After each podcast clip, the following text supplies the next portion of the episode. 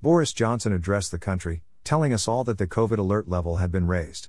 The Prime Minister gave his COVID update at 8 pm from Downing Street, which focused on ramping up the booster rollout to fight the new Omicron variant. The UK COVID alert level has been raised from level 3 to level 4 in light of the rapid increase in Omicron cases, and it's been said that the transmission of COVID 19 is already high in the community, mainly still driven by Delta, but the emergence of Omicron adds further and rapidly growing danger to the public and healthcare services, and that early evidence indicates that Omicron is circulating much quicker than Delta and that vaccine protection against symptomatic disease from Omicron is reduced. It was said that information on severity would become more apparent over the coming weeks, but hospitalizations from Omicron were already happening and those were likely to grow rapidly. Boris Johnson discussed the significant expansion of the booster program as fears mount over the spread of Omicron, and he informed everyone about the changes to COVID restrictions but didn't say that Christmas had to be cancelled, at this point.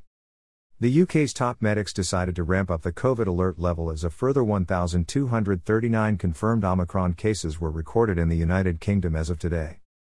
Total cases of the new strain have rocketed by 65% since Saturday, rising from 1,893 to 3,137.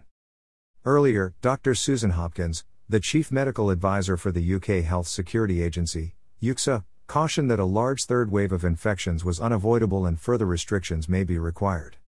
She said people will have to reduce social contacts, and encouraged everyone to take lateral flow tests before going out to meet anyone. Dr. Susan Hopkins told the BBC that it was inevitable that we were going to see a large surge of infections, and that what they were not clear on, and which was essentially making sure people go out and get their vaccination for, is how much that will impact hospitals. Education Secretary Nadhim Zahawi told the UK was now locked in a race between the jabs program and the spreading new variant, and that new modelling indicates that, under one scenario, almost twice the number of COVID patients could be admitted to the hospital compared with last year due to the impact of Omicron.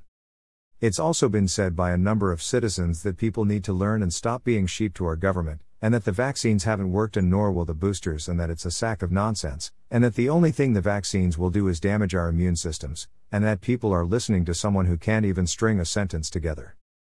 It's also been said that Boris Johnson couldn't even organize a PSS up in a brewery. Oh, wait, he's already done that at number 10, and I'm sure that when he did his address, people were hoping that it would be his resignation speech. Now that would be an early Christmas present.